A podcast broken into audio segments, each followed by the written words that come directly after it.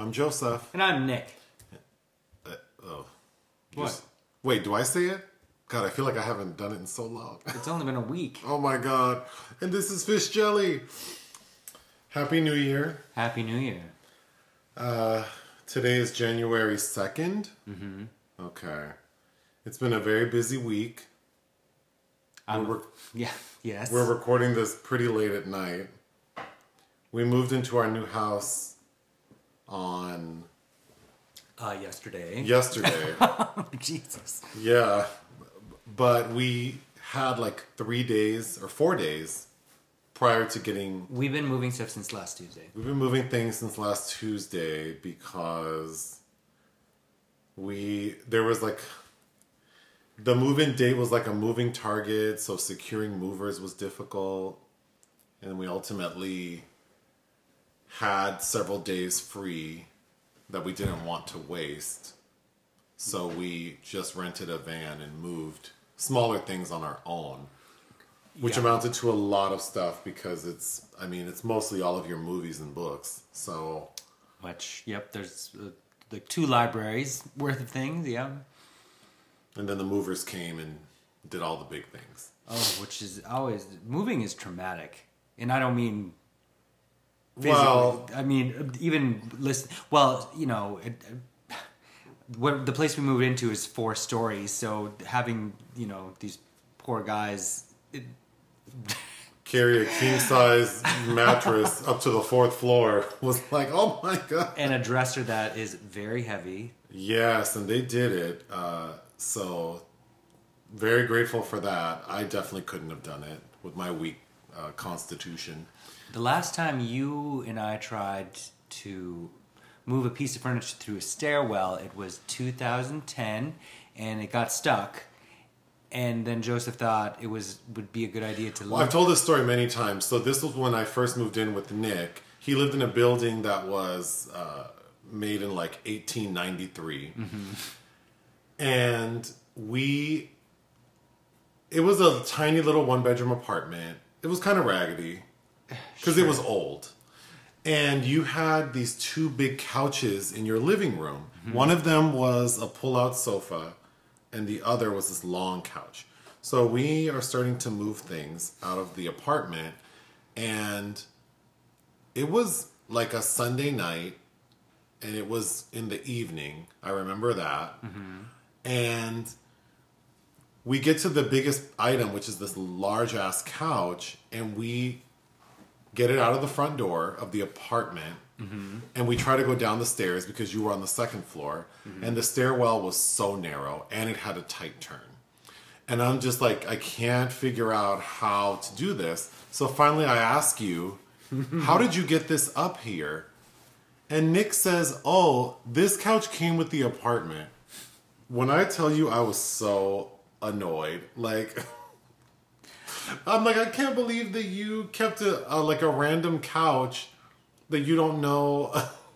Okay, well, before, but anyway, since you had to just, of course, add that detail to shame me uh, to the world, I was also twenty-two, and the other couch uh, was the the um, with the pullout was the very first piece of furniture I bought on my own as a young adult.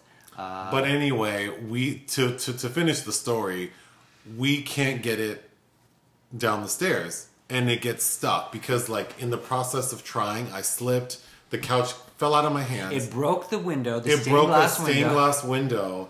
And it was stuck. Yeah. So me being me, I was like, well, I guess this is the end. Like, like it is what it is. You said, let's leave it here. Yeah, let's leave it there. And then it'll get... You know, the, the building manager will have to figure it out, and I'm sure we'll get charged, but whatever. Like, I, like I can't do this. And, of course, Nick being Nick is like, we're going to figure it out. So he drives to a twenty-four hour Walmart, like half an hour away. Because that's all there was. And he buys, like, a handsaw. Sure did. Like the kind that makes that whoa, whoa, whoa sound when yeah. you get it. And you saw this couch in half. I sure did. And by this point, it's like one in the morning. No, it was like three in the morning. Three in the morning. That's why we had to go to Walmart, because it was already almost one. Okay. You saw this couch in half. We're able to get it out of there. Through fucking metal. And it was the winter. It was... No, it wasn't. It was summer. Was it warm? It was warm enough, yeah. Okay, never mind. We get it out, and the building manager, who was a friendly enough guy, he's like... He was a friend of Dorothy. He's like, what were you guys doing? Why did you go this way? And then he explains to us that on the other side of the building are these service stairs, which are much bigger. Which, you know, the year... And that's how they got the couch up, one, who, whomever owned it before Nick. Some man named Bobby. Uh, did, you know, all the years I lived in that apartment, I never I never knew that side was bigger because I never went up that. We never used that entrance. Cause we to were tell right another moving story um, that always sends chills up my spine. When I, I moved my mom from Louisiana oh, to Nevada. So drove out there, packed up her truck. Or p- packed up the moving truck, which was this huge truck filled with stuff. And then her car, which is an important point to the story, was connected to this huge trailer truck. And it was on a flatbed. So when we go to pick up the truck, the person who, uh, like the, the, the sales associate or whatever, the, the rental person, was in a hurry and didn't have time to do anything. And was like, well, I have to go. If you can't get here by this time, you can't have the truck. So we rush out there. He gives us the truck. And he's like, oh, the trailer, you just put it on and that's it. So we put the trailer on. Get my mom's car on it. Uh, attach it, you know, to, to the trailer. Fill, fill with stuff and make our way to the West Coast. And we drive all the way safely. We get to Nevada. And my brother-in-law... Um, works in a body shop, and he uh, they have contracts with like U-Haul, U S P S. He does a lot of work on um, specifically U-Haul trucks. So we get to his house, and he's helping me with the removing the trailer from the truck, but I had walked away because I was talking to my sister and my mom. We were all catching up, and we turn and look at him. And he's already a pale Jewish man, mm-hmm. but he looked white as a ghost. Mm-hmm. And he was like almost freaking out to the point where my sister knew something was wrong and she ran over. And then I can hear her say like, oh my God. So my mom and I walk over to them like, what's wrong? Like I thought I had like, there was a dead dog underneath the car. I don't know. A body. We find out that I didn't attach the trailer properly to the truck. So, you know how it has that ball hitch? Yeah. It's supposed to, like, be fully in, like... It's supposed to connect fully, like, snap. Mm-hmm. And then you lock it. That shit, I had just put it on top of the ball. So the only thing really holding the trailer to the truck was the weight of the car pressing down on the ball. So when he finally took it off, you could see that there was, like, a little dent in the ball. And he's like, that is the only thing that kept that thing on there. And he said the worst part is I had also connected the chains. So in addition to the ball, there are two chains that attach to the truck. And he's like, we have seen so many times where people don't attach it correctly and the trailer falls off and the chains kind of keep it. Mm-hmm. But when you're only going like twenty miles an hour, it's, it, it's enough to stop it. But... I was driving on the interstate for twelve, fifteen hundred miles. And he's like, you're doing seventy miles an hour and that trailer with a car on top detaches and the chain, it would have flipped that truck potentially, or you would have lost control. Mm-hmm. And depending on where you were, you could have fallen off a bridge. Yeah. I get chills thinking about it because I'm like, I could have killed myself, killed my mom, like, because I didn't know what I was doing. So that's another moving story. But anyway... Yeah, there's. You have another one though, where you were moving with your mother and the car that didn't start on fire. Bitch, one. So this was the. Did you not? I forgot about that. See, I'm. I have oh. so many horrible moving wait, stories. Wait, you forgot about something? Yeah. Hmm. So this was nineteen ninety-nine, and I was living in Mobile, Alabama, and decided to move back to Vegas. Which can we pause for a minute and just. Uh... I don't know what I was thinking, and it's a long story that I'll tell for save for another day, but it was a nice opportunity, and like I had a gig going and I could transfer colleges, so it seemed to be smart, but living in Mobile was not not cute. But not in nineteen ninety-eight. uh, as a gay brown person, but uh, we, so I decided to move back to Vegas so I could finish college, and packed up my truck, just like the truck in the previous story, same kind of truck, a huge, huge truck, and then I had my car attached to the back of this truck. But this time it wasn't on a bed, it was just the kind of uh, attachment where the car, like two wheels are on the ground. So the back wheels of my car were like spinning on the highway with the truck I was driving. Mm-hmm. So we're driving um, from Alabama to Nevada, and oh my God, torrential rain. I had pulled into a small hotel once, and the guy was like, like the person who worked there was like ran out in the rain screaming at me like, don't come in here. And I'm like, what the fuck is happening? And the person's screaming like, don't pull in, don't pull in. And I'm like, I don't understand. Like, like there's, there's nothing here. I pull in and realize the reason he was doing that is because there's nowhere to turn around. Mm-hmm. And the kind of trailer I had, you like you can't just back up straight. The, the car's going to go one way or the other, and there's nowhere to go. So this man in the pouring rain had to help me detach my car. Mm-hmm. And this is part of the story. In the pouring rain, detach my car, move my car. We had to both manually like move this trailer tow thing, back the big truck out, and then I had to reattach it. Well, in the process of reattaching it, I made a mistake. So I'm driving, and by this point, the rain has subsided enough that there's no precipitation. I'm driving down the interstate, and all these people are like waving at me and honking at me. And I'm like, and they're pointing like back. So of course I pull over and all I see is smoke. And my stupid ass, when I put that car, because I didn't originally attach my car to the truck, the person at the U-Haul did. Right. But when I reattached it, I left the emergency brake on. Oh. So I drove for like an hour doing seventy miles an hour with that car's back wheels like locked. So the back, like the, the brakes had caught on fire. The tires were totally torn up. So, you know, but to be fair, we, Joseph did drive us across country from Minnesota to Los Angeles just fine with a, a car attached to the back, a trailer. I've, I've done this drive m- more than once. So you can, you uh, with, can do it. With, with a large truck and a car attached. I've done it three times in with that specific scenario. Twice uh, they were uh, just terrible, and then the one time with you, it was fine. And that time we had two Sphinx cats. We did. Who we had to drug. We did. Drug and them. The drugs didn't really... They resisted the drugs. Yes, they did. But the vet explained that because the cats are nocturnal, like the, the drugs will work during the day. Oh yeah, at night. So so during the day, the two cats look like they look like uh, like corpses. They were frozen and solid. But at night, they were alive. And we were in these hotel rooms trying to be discreet with these two cats. And they were... Oh, that was not good. Because couldn't sleep. Yeah, that was hard. But anyway, we are moved in now. Now we have the long uh, oh. chore of putting our house together. We did get messages about people wanting to send housewarming gifts. Oh, God. So I will have to share a P O box.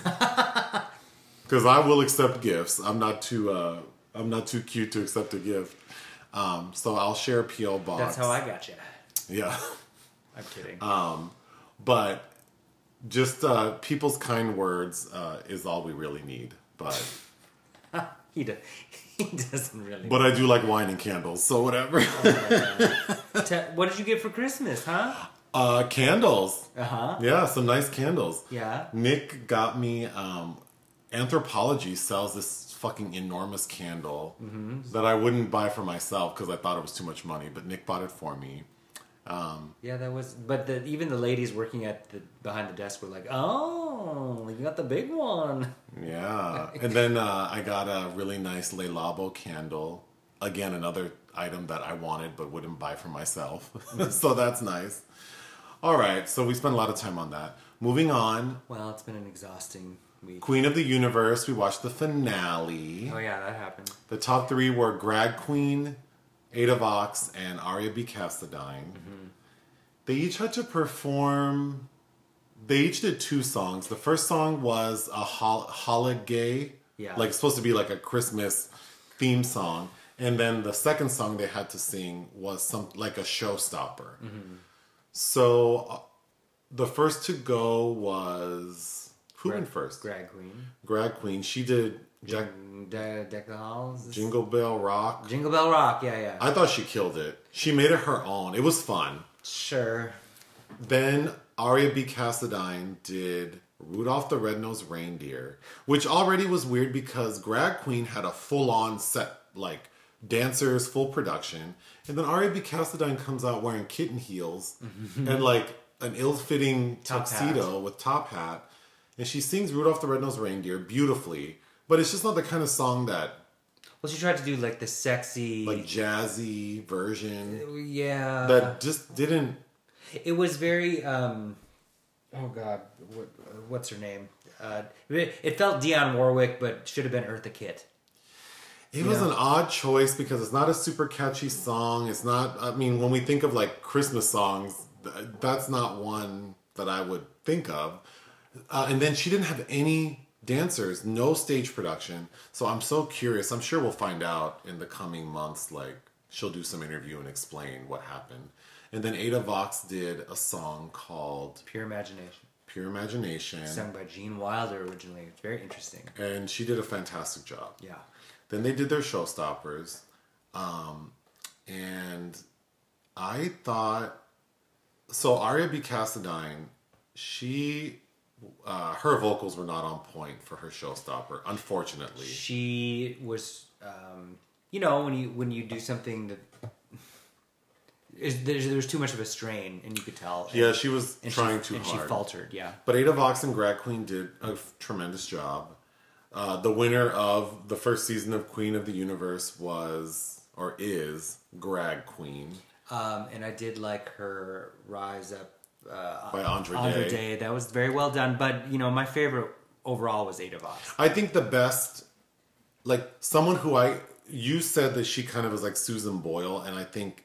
That. I only said that because if no, I said if Susan Boyle can be notable, Ada Vox needs to be no, notable. No, no, no. Yes, you, you weren't comparing them except to say that I I think that they are similar and that Ada Vox has a beautiful voice, and I think if like if she could get like good producers, good writers to give her material, I like I think she could have a beautiful album. I just don't think that she has the. She's a great artist and a fantastic singer and will have an amazing career. But when I compare her to Grag Queen, Grag Queen also has an amazing voice with a greater range because Ada Vox's voice is due to a congenital disorder that caused her vocal cords to be like abnormal in some way. And that's why she speaks with a very high voice. She does. And can sing at that register, but she doesn't have like a deep tone. So... She, I feel like she's kind of limited, but a beautiful, beautiful voice. Grag Queen, her range is like out of this world. And then she has her own little, like, she puts her own little stank on it. And every song she did felt like, to me, I would say that Grag Queen is like if Amy Winehouse were like a drag queen with better vocals. Because she has that like sort of raspy, mm. gravelly voice, but with a lot of power and control. And then for she's not even like a native English speaker. Mm-hmm. And when she's speaking in English, it's a little crunchy. But she uh, le- hits those lyrics perfectly and somehow makes them her own. It's very interesting. It's inter- but I thought both her and Ada Vox, it's, uh, what, it's, this, it seemed effortless. Yes.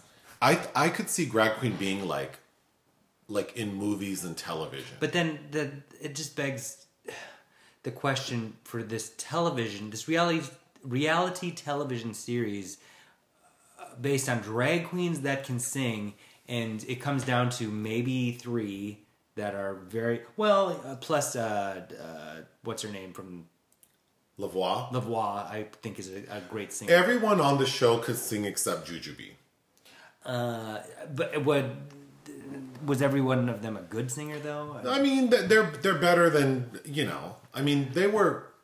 I think they were all talented singer vocalists except Jujubee. Um, but I I just was... There were only six episodes. Yeah. And they got rid of these people so quickly, so I didn't like that. We also don't get any behind the scenes of how they prepare. Oh, do you want to speak on the opening uh, of the lip sync? Yeah, the final episode had all the queen, eliminated queens come back, and they did like this lip sync performance to, together. And it felt very much like All, All Stars, Stars Season three. three, where they do the like live, mm-hmm. except they're not singing live. Which I thought was weird because the entire premise of Queen of the Universe is that they don't lip sync. And then this final performance, they're all lip syncing. It was fun to see them, but but then not really because we only had five, ep- well, six episodes total. So we really don't have a lot. I didn't feel connected to any of these queens. We don't really hear them I- interacting with each other.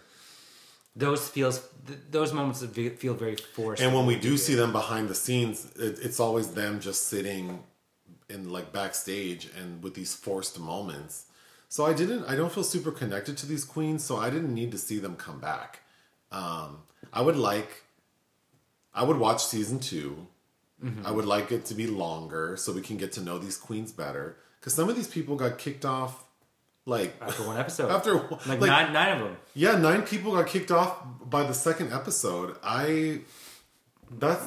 I mean, that... I'm assuming all of their drag is provided by the show, that they don't have to make their own drag.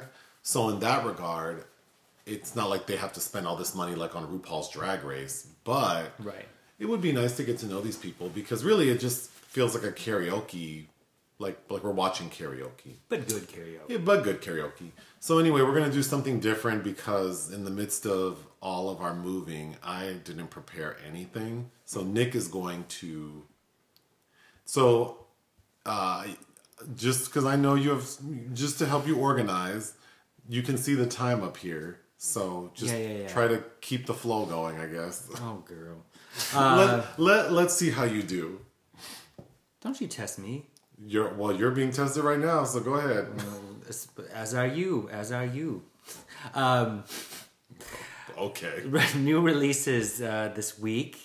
Uh You know, I don't think we saw anything, but The Lost Daughter opened wide, or uh, I th- believe became available to stream on Netflix. It had a theatrical release prior to that. We reviewed that movie. We did, so that came out. Uh, and then Jockey, which we didn't review, but I saw out of Sundance last year, or yeah, early twenty twenty-one. About that horse racer? Yeah. The, the trailer I saw at True to the Game three? Yeah. You didn't tell me you saw that. I saw it at Sundance last January. Oh, I was I, asking about that movie and you didn't mention that you saw it. Oh, uh, well I did. That was one of the ones they sent um, liquor over to her house for. Oh. Uh, but it, it's really worth seeing for a, a pretty good Clifton Collins Junior Uh, role, who you've seen in things, and also Molly Parker. But, yeah, we didn't, we were moving this week, so I didn't make a, an effort for you to see it as well. Um... And then uh, for some, for whatever reason, we had uh, kind of some time. As you said, we were waiting uh, with the moving target of the moving dates. So we did, we actually watched more than usual, I think, uh, for fun at home. But I started making my way through Severin Films released um, All the Haunts Be Ours, a compendium of folk horror, which if you saw the documentary um, Woodlands Dark and Days Bewitched, uh, featuring Kayla Yanis, Uh, that is all about folk horror. Uh, I was absolutely fascinated by that documentary, which focused on, you know, three folk horror films in particular, one of them being the original Wicker Man, which is a favorite of mine. But I watched that documentary and paused it a bunch, uh, writing down film titles, and so I was very uh, pleased to see that many of those films mentioned in the documentary were released in this really extravagant collection. So I had a chance to work through four of those titles uh, last week.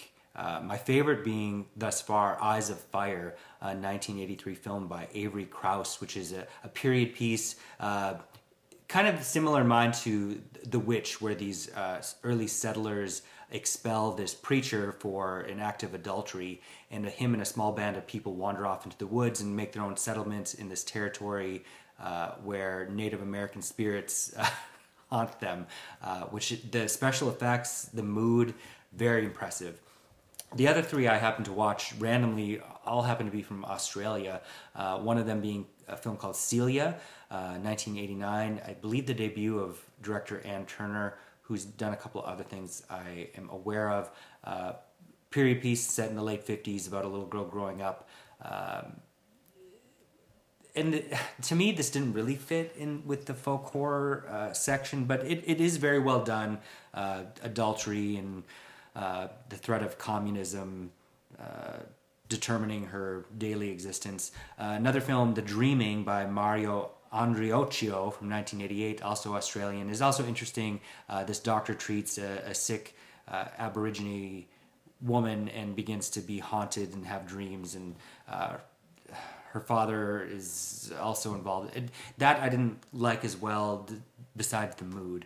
Um, and then Joseph watched part of Allison's Birthday with me, which was interesting. You, of course, fell asleep. But uh, about a young woman that's been primed since she was a child and snatched out of the hospital to be the vessel for this old, this spirit inhabiting this old woman's body. Okay. Which was interesting. Uh, but also very predictable. Uh, I caught up with Belle, uh, Japanese animated film by Mamoru Hosada, which was a Cannes last year, but I missed it there. Uh, that's interesting. It's at two hours. I feel like it's a little long. It could have been cut, I don't know, half an hour, forty minutes, and I would have been happier with it. Uh, and also Inserts. Uh, I had this disc lying around and I watched it. Uh, nineteen seventy-five film that was rated N C seventeen, starring Richard Dreyfuss and Veronica Cartwright and Bob Hoskins and Jessica Harper, uh, directed by John Byram, who directed quite a few films I feel that everybody seems to have forgotten about. Maybe the most notable in my mind being um, he adapted The Razor's Edge in nineteen eighty-four with Bill Murray, uh, which Bill Murray only agreed to do Ghostbusters to get The Razor's Edge made, and then of course that ended up being a flop. But uh, Inserts is about a director of the silent era who hasn't been able to be successful in the talkies, so now he direct, directs silent like porn skin flicks uh, at his mansion that he refuses to leave. Uh, it's a little stagey, but if you like any of those people interest in it, I recommend it. Um, and then on New Year's Eve, as we were packing, I caught up with the film Nobody, starring Bob Odenkirk, uh, directed by Ilya Naishuller, which is interesting and fun, but also, again, very familiar. And of course, it's from the director of John Wick, and it feels like John Wick mixed with Death Wish, uh, although there are a lot of people I liked in it besides Odenkirk, including R Z A, who strangely plays his brother, Christopher Lloyd as his dad, Michael Ironside as his father-in-law, and Connie Nielsen as his wife. Uh, enjoyable, but don't expect too much from it. Uh, and then Joseph and I caught up with some other things, um, such as My Name is Polly Murray. That's right. That documentary is on... Wait, no, you had a screener for it. I had a screener, for, an award screener, yeah. Are you okay? Yeah, I'm okay. Sitting on my leg. I fell asleep. Oh, yeah, that happens. So, Polly Murray was a... She was a lot of things. She was a lot of things. And, um, you know, she... Well, technically, I... Somebody we, her, this. her pronouns are... Um, it's interesting because the, the documentary spends a lot of time talking about her sexuality and gender identity, and it's probably safe to say that she... that Polly would have identified as either non-binary, or sh Polly may have been a trans man. So some people in the documentary um, choose to refer to Polly using the pronoun they, or they just say Polly because they feel like that honors her, them, Polly. But Polly is a remarkable person. Mm-hmm. And the documentary does a really good job of breaking down Polly's accomplishments, mm-hmm, and how their involvement in several like prominent court cases came to be. Well, they became a lawyer uh, and then eventually a priest, but... Uh... And then, yeah, their trajectory from become like... becoming a lawyer to ultimately being a priest, and, and then writing their autobiography or mm-hmm. memoirs. Yeah, it's just remarkable. And a lot of... Polly was very private about certain aspects of their life, mm-hmm, so Polly didn't... They had a niece Was that? Yeah. Mm-hmm. Who was advised, like, upon Polly's death to go through all of Polly's archives, and in doing so found all this information yeah. about Polly's identity, but even more important, all of the accomplishments that we could attribute to Polly that they didn't ever really talk about. Well, yeah, such as uh, it was their idea of using the fourteenth Amendment for uh, women's rights. And of course, that was the same argument at which we were able to use in that last uh, Supreme Court, uh, I'm forgetting the name of it, but uh, about uh, sex discrimination. Like that, that was also, that's all tied into uh, Polly Murray's original ideas. So a fascinating person and uh, who did a lot of great work. I would recommend it. Uh, yeah, and I, well, you know, the point, and somebody brings this up in there, is like why we don't know who Polly Murray is. And it th- there's some kind of anger and resentment in how, the, you know, the consistent and constant erasure of anybody outside of the heteronormative realm. You know, it, like I, I can't believe that. That well, there are a lot of factors too, because an interesting thing is Polly went to law school at Howard University, and one of Polly's professors was Thurgood Marshall, mm-hmm. and even within that environment, not professors was at. Or no, I'm sorry, was like one of the people who was like advising their law cohort, but even as a part of that group, because Polly was the only female, as it were, back then, within her class, and was still treated like... Well, she she called it Jane Crow. Yeah, yeah. So, just very, very interesting, and seemed to be a very... Um, well, you know what I think about people like Polly is, what a life. Mm-hmm. Like, what a life to think... Like, because everyone's so selfish and so self-absorbed, right? Like, everyone likes to do their thing, right? Like, all you care about is doing the things that you like to do, and and that's all of us, like... Obsessed with movies, obsessed with reading, obsessed with cars, obsessed with the gym. And it's like, that doesn't mean anything to anyone except you or me. Or, and then it's like, there are people out there who really just think like, I need to do, like, like I need to be active to improve a quality of life for everyone. And it and everyone talks like, yeah, we support this and, and this is right and this is right. But no one really does the work. No one does the work. We all just like pay lip service to everything. I wouldn't say that there are... Who does the work? Because, you know, f- fucking playing some dodgeball tournament to raise money for, you know, like AIDS walk or something. Or like it, like once a year is not being an activist. It's well, not, I would you know, say that those things are important, but maybe not enough if that's all you do. Sure, but what I'm saying is many people who... Most people aren't doing the most they can do. Most, most people aren't even doing enough to seem like they give a shit, because just saying that... And I'm part of that group. I, I hear you, but I think that's a little dismissive, because you don't... You don't know what what...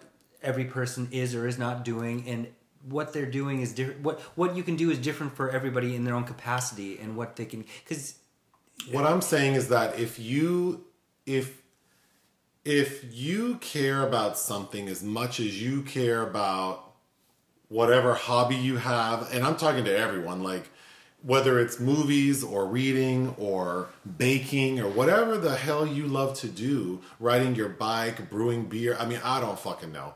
It's like gardening.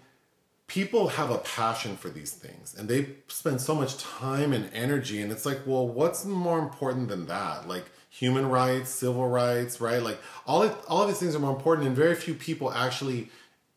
So you're right. I don't know what everyone's doing, but if... If you person over here who all you talk about is gardening, right? There are people I work with who like, like gardening is very important. They talk about it a lot. And it's like, okay, so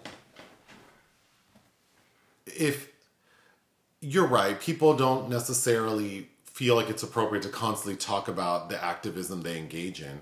But what I'm saying is that it, it doesn't seem like it's possible logistically for people to have that same sort of enthusiasm and vigor for these causes that they do for their gardening or their biking or their like cl- like clay work or whatever. So that's what I'm basing it off of. That who really talks about this shit? Pauly did. Oh, for sure. Pauly was out here talking that shit all the time. You couldn't get a word in edgewise without her talking about how this isn't right and we need to do this. And I just, I find that very um, inspiring, and also makes me feel like shit because, but not, not, like Pauly is doing the work. And I even admire people who are doing shit that I don't necessarily agree with, because at least they're passionate. Like, like at least they're out here trying to fight for something. I find it very interesting. Sure, but part of it, part of it, if you have any kind of platform, is to be speaking to your beliefs and what you agree. You know, there are. What I'm trying to say is there are many ways that that kind of work can be done, and we can't. You know, she did sacrifice all of her time. Like, I had to laugh at one person describing her as impatient and drinking coffee all day and night. um, right, which sounds familiar, but. Uh, We we can't all do that, and I think that if you do what you can, no, no, I think we, I think complacency is dangerous. I'm saying, what percentage of people, what what percentage do people spend actually doing things that make a difference? Because what there's a difference between what's important to you and then what makes a difference. The fact that you love baking bread doesn't mean anything.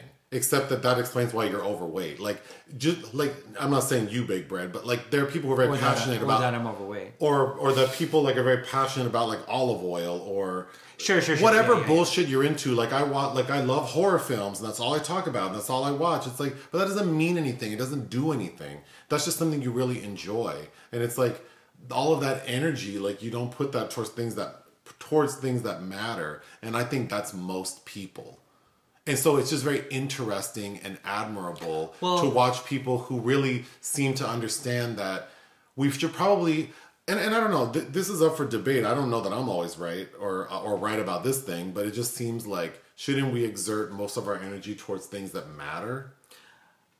Yes. And make a difference? Yes. And but... not just like, because I really like cheese, I'm going to spend all this time fucking sampling right. cheese. Right, but there also is a, a balance that is needed, and all things in moderation, and people do need escapism. It's just that...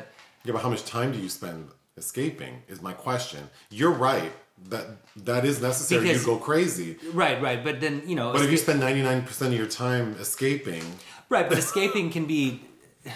You know, like, if we're talking in the realm of cinema, you know, I think something like uh, adults obsessed with Marvel and D C films that is total kind of fluff and doesn't really say anything about the real world we live in, basi- compared to other forms of uh, cinematic expression, which really are a reflection of uh, how the world we live in, and that make you...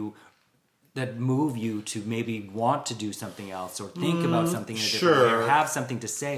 Uh, I don't know that I think cinema is pure escapism in or literature for that matter. I think that they are integral. Uh, they are integral to our experience in understanding others. Uh, but yeah, but that's a very like you're assuming that people are. You're managing our time, so how are we doing? We're doing just fine, but okay. I, I, I just am not trying. I'm trying to gently push back on you in that. No, you can you can totally disagree with me, I, and I don't. I don't. All, all I'm saying is it's very interesting to witness a person who really was sort of a fanatic about trying to make a difference. And that's not something we see a lot of, because everyone is passionate about what they think they believe or what they do believe. But it's like, but you don't do shit about it. Right, but I think more than shaming, it, it's it's kind of coaching people to feel inspired to do that.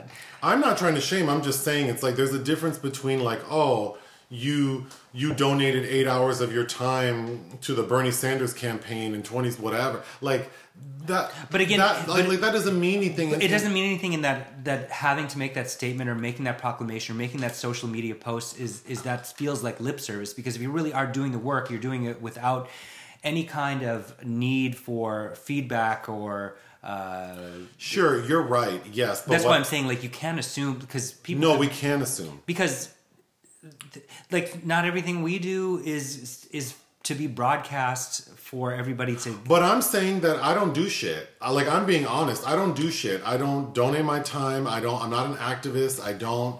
I, I don't post a lot about political or social things because I because it would just be me paying lip service to things. So I'm very like sort of like. superficial with my social media, and I, I just try to be humorous because I'm actually quite dark. So, like, I try to have a balance there. But, like, I'm saying that I know that I ain't shit when it comes to doing things that make a difference. And I just wonder, like, so all I'm saying is for me, watching this documentary about this person really made me think, like, like, I ain't shit. I don't do anything. Like, so I can say I believe in things, but what do I do to, like, support these things I believe in? How do I try to help people? Like, I don't do anything. I really don't. I would say that because you are out here existing as your authentic self, sharing your views, which are... I mean, I will still maintain I ain't shit, and, like, I I, I, I, I think that I just try to be, like, as... Like, as... I don't want to be an obstacle to other people's happiness, and, and, and I don't want to be an obstacle to fairness and equality. So I try to be very open and, and, and uh, cooperative. But, you know, I'm not out here fighting the good fight. You know, I'm not fucking protesting anywhere, and I'm not risking getting arrested or... Anyhow, speaking of that, that segues into another screener we caught up on, Summer yes. of Soul, directed by Questlove. Oh, Questlove. He Questlove himself is a very, um, just, he's such an interesting person. Like, his musicality. I do have to say that, the you know, he's part of the group The Roots.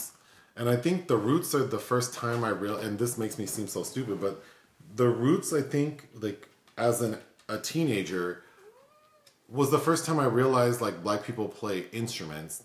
And that it's not... Like that was you didn't see the mile the, the, any of the old no no I'm not talking about like you know Louis Armstrong or or no I know that like black people played instruments, but it was just like watching black people play instruments in a way that wasn't like it was like new school kind sure, of sure like like it doesn't have to be jazz or blues oh or, okay sure that's what I meant I, I wasn't clear or, or Hootie and the Blowfish. Wow. Well, Hootie didn't play an instrument, though. No. no. But anyway, so Questlove uh, so th- this produced was the, this documentary. Yeah, it was John Waters' second favorite film of the year, which we still have to... And it's about this series of concerts. In nineteen sixty-nine. Uh, featuring... In Harlem. Yeah. Featuring, uh, all you know, the Who's, a compendium of uh, black artists... Uh, and then, of course, was filmed, and nobody was interested in broadcasting it. And Woodstock, of course, became the uh, cultural uh, zeitgeist marker of that that summer and that era, which is such a shame. Uh, but it, it was very, very well edited, put together th- this, this footage, and a lot of phenomenal performances. Um, I will say, you know, the Nina Simone documentary. Uh, I, I remember there, she used clips from this. Uh, passage from this performance, and in this context, in Summer of Soul, uh, it feels like because she's reading out a poem, saying these things, and I don't know if that was clear to me in the Nina Simone documentary, which made her seem more mentally unbalanced. Uh, yeah, the Nina Simone. Well, the scene you're talking about in particular, she's reading a poem from a black poet, a gentleman. And in the Nina Simone documentary, the soundbite that I think resonated or shocked us was that she told everyone, like, y'all ready to kill? It's something like that, yeah. Something like that. But then in Summer of Soul, we, we get the context, which is she says, I have a friend, this poet, whose name I should remember and I don't.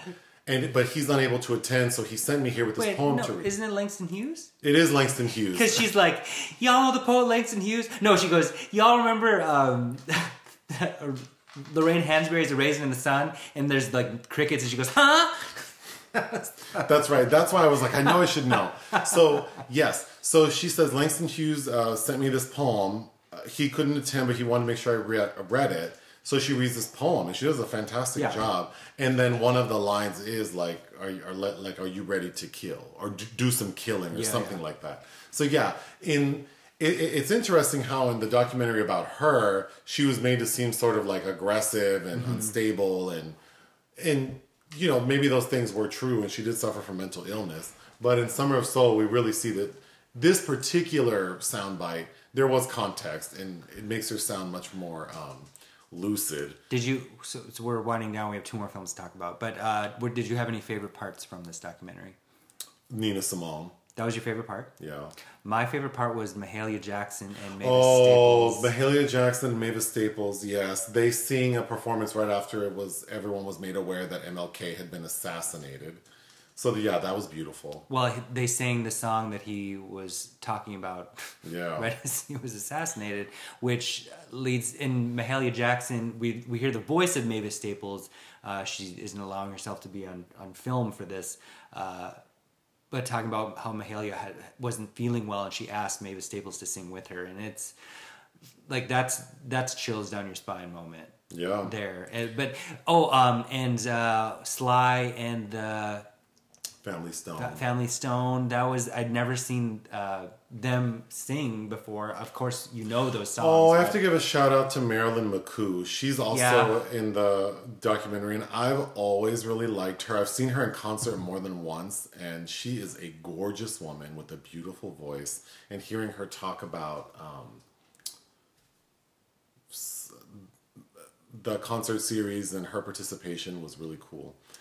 We should move on. Uh, Lamb. I got you to watch Lamb, starring. Cheryl, that movie was a joke. Noomi Rapace, yeah. I we I can't even. There's not enough time to even talk about it. I I mean I didn't like that movie out of Cannes, and it was it was all the hype because A twenty-four had purchased it before. I can't even say I would recommend people check it out because it's just so damn dry. The movie takes itself too seriously, and then you have this little like kid with a lamb head standing there like pointing and grunting and shit. It was the adult drama behind what's going on is so boring and dull. And if I have to watch another movie with Noomi where she can't give birth and has these weird mommy issues, it's like I'm I'm tired of that. Yeah, the adults are just so boring. Like I, the, I like I don't care about her this affair that you're having or with her husband's or... brother, and uh, and then the weird you know sheep man thing that sired this this lamb child and. That we all know is coming. You're gonna see. It, it just has no depth to it. It's to me, it's it's incredibly superficial.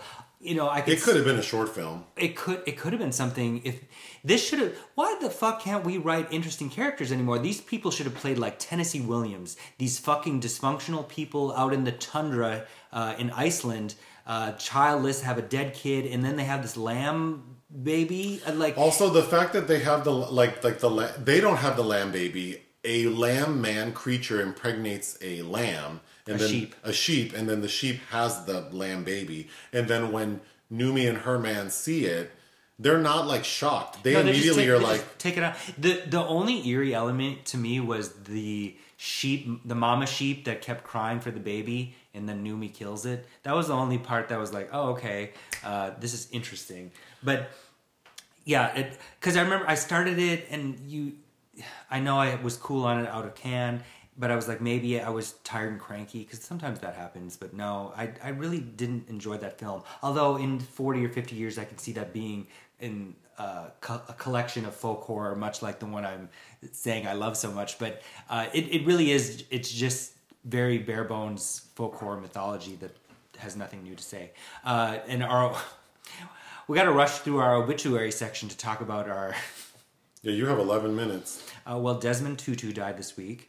Who I've had the chance to see speak at McAllister College in Saint Paul, Minnesota. He yeah. died at the age of ninety. Yeah. So he had a long, productive life. The South African bishop. Uh, and uh, civil rights activist. And civil, yeah. Uh, Betty White died on New Year's Eve, ninety-nine years old. Right on the eve of a few things, Betty. Um, uh, you know, of course, who isn't a fan of Betty White? Um... But she was ninety-nine. She lived a long life, and I'm sure she's at peace. She made many jokes and had many things to say about growing older. And, you know, if you want to honor her, go watch her in You Again, opposite Sigourney Weaver. Um, and then, surprisingly, Jean-Marc Vallée, uh, who at the age of fifty-eight died. Um, I haven't checked up. My sister said she read it was a heart attack, but the uh, director from Quebec, uh, who d directed many very notable films, started out with Crazy and the Young Victoria before becoming uh, quite big in Hollywood with the Dallas Buyers Club and uh, Demolition and Wild, and a couple very notable television series like the first season of Big Little Lies and Sharp Objects. Um, I find a lot of his stuff kind of overproduced, but um, Café de Flore sticks out as something interesting with Vanessa Paradis. But yeah, it's shocking and sad. Hmm. I, mean, I don't know who that is, so... I don't know. Was he living right? I don't know. Because that's pretty young to die. Um, anyway, keep it moving. Uh, the technically, the secret film of the week, which you finished watching today, was Midnight in the Switchgrass. Okay. What made you want to rent that? Well, I talked about it when it was in production on this podcast, so of course, which you don't remember. Uh, we have no time, but this movie was some bullshit. It was the directorial it... debut of Randall Emmett, who some might know uh, due to his uh, online scuffle with fifty cent, and uh, I'm sorry, forgive me, Fofty. I recall something like that, but I don't know what it was about. He's uh, a producer. He made the, but so he made this film. That's very bad. Okay, this film is about... it. So it has some notable people. Bruce Willis, Megan Fox, Emil Hirsch, Lucas Haas. Um, Machine Gun Kelly. Machine Gun Kelly's in it. But Bruce Willis and Megan Fox play Fed... F B I agents. F B I agents who are... do we find them doing like a pedophile sting, sting on a pedophile ring or something in Flor northern Florida. Pensacola. And, and it's set in two thousand four. And they're looking for one person in particular. Then we have Emil Hirsch playing a... he's a, like a Florida state officer. Who's also looking for, like, the person who's responsible for this missing girl.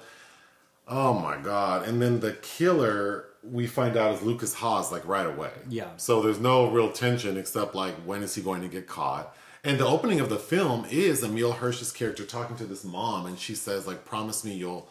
like, when you find out what happened to my daughter, you're going to come knock on my... when you catch this guy. You're, you're going to come knock on my door and tell me. So, obviously, the end of the film is going to be that, and that's oh. what it is. But it there, there's nothing to tell. Like, M Megan Fox and Emil Hirsch's character end up finding Lucas Haas, who we already know is the killer.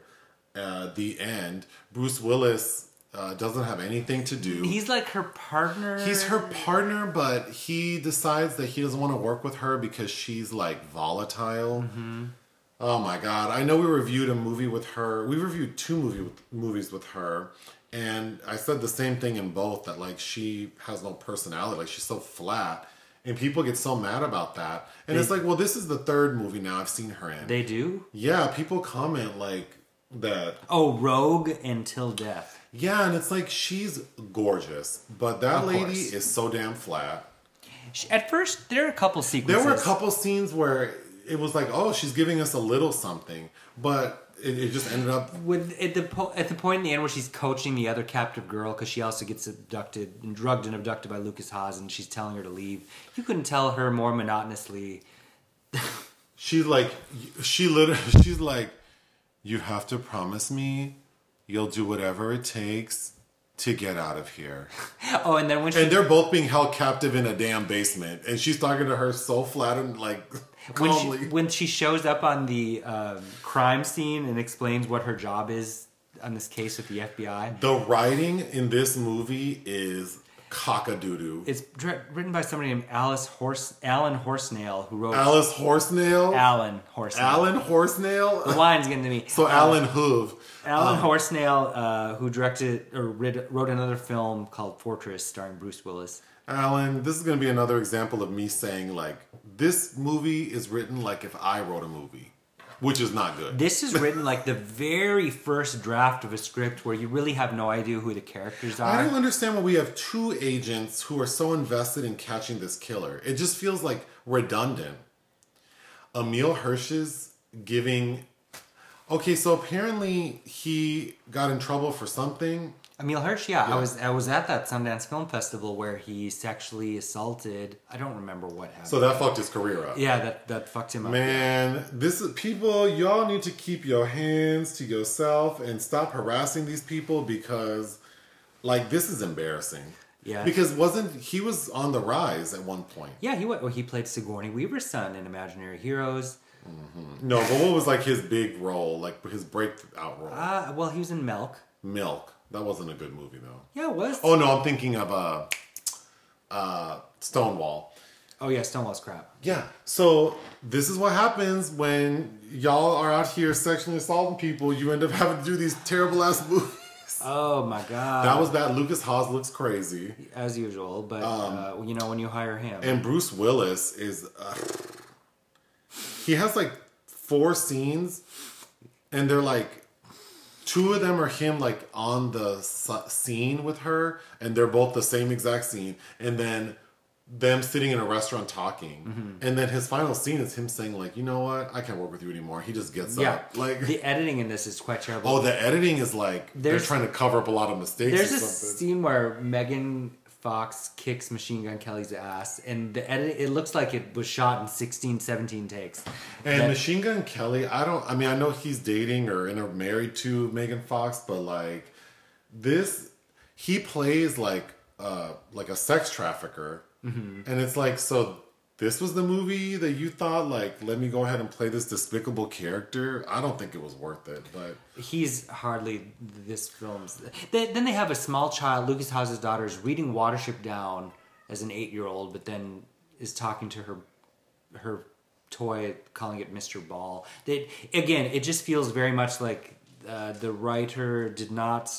Uh, characterize any of these people at all, and it feels like, oh god, and then Emil Hirsch is married to this woman and they have a, a oh my god, there are like three scenes she where... like calls him, she's like, your baby's being fussy, come home. No, she, and then she keeps saying, yeah, she says that, and she keeps, there are like three scenes where the wife is telling him, like, we need you.